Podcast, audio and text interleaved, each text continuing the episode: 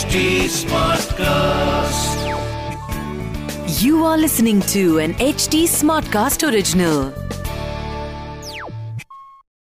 जय श्री राम पिछले एपिसोड में हमने सुना राम सीता को चित्रकूट की सुंदरता दिखा रहे थे फिर अचानक दूर से एक धूल का बादल जैसे दिखाई दिया राम के कहने के मुताबिक लक्ष्मण एक ऊँचे पेड़ पर चढ़ गए और दूर से उन्होंने एक बड़ी सेना आती हुई देखी।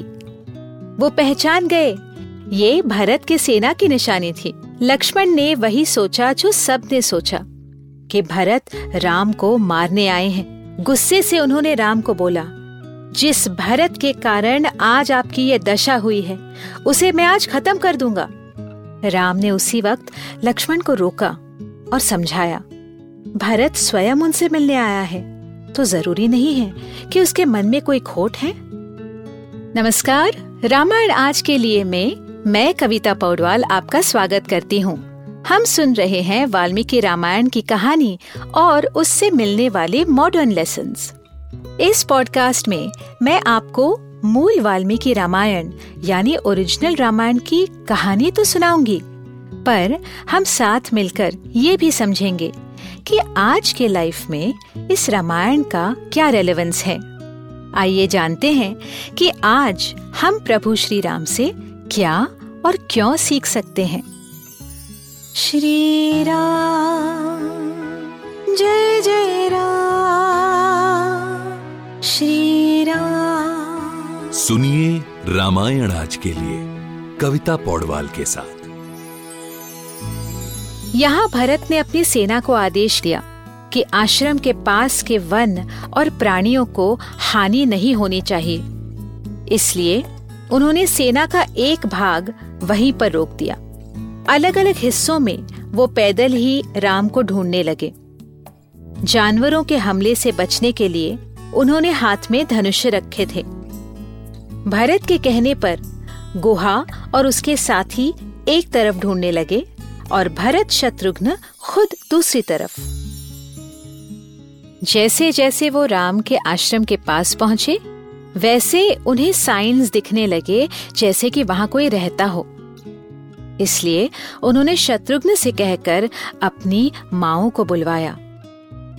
थोड़ी ही आगे जाकर उन्होंने एक कुटिया देखी।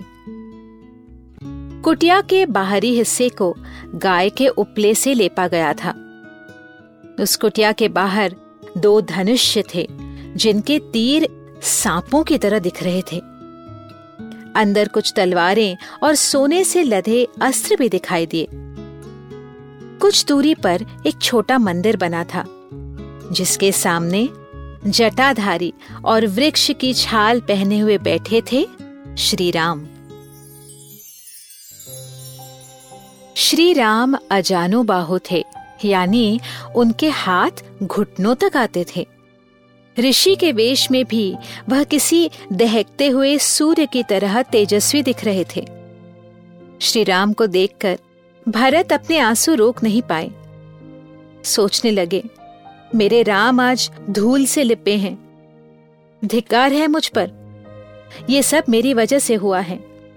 इसलिए भरत की हिम्मत ही नहीं हुई। कि वो राम के पास जाए और उनके पैर छुए। लेकिन शत्रुघ्न ने दौड़कर राम के पैर पकड़ लिए। उन्हें देखकर सबकी आँखें नम हो गई। गुहा और सुमंत्र भी राम से गले मिले। आज भी हिंदी मराठी भाषा में भरत भेंट या Bharat Milap is a popular phrase जिसका अर्थ होता है, बहुत दिनों बाद अपनों से प्यार से मिलना।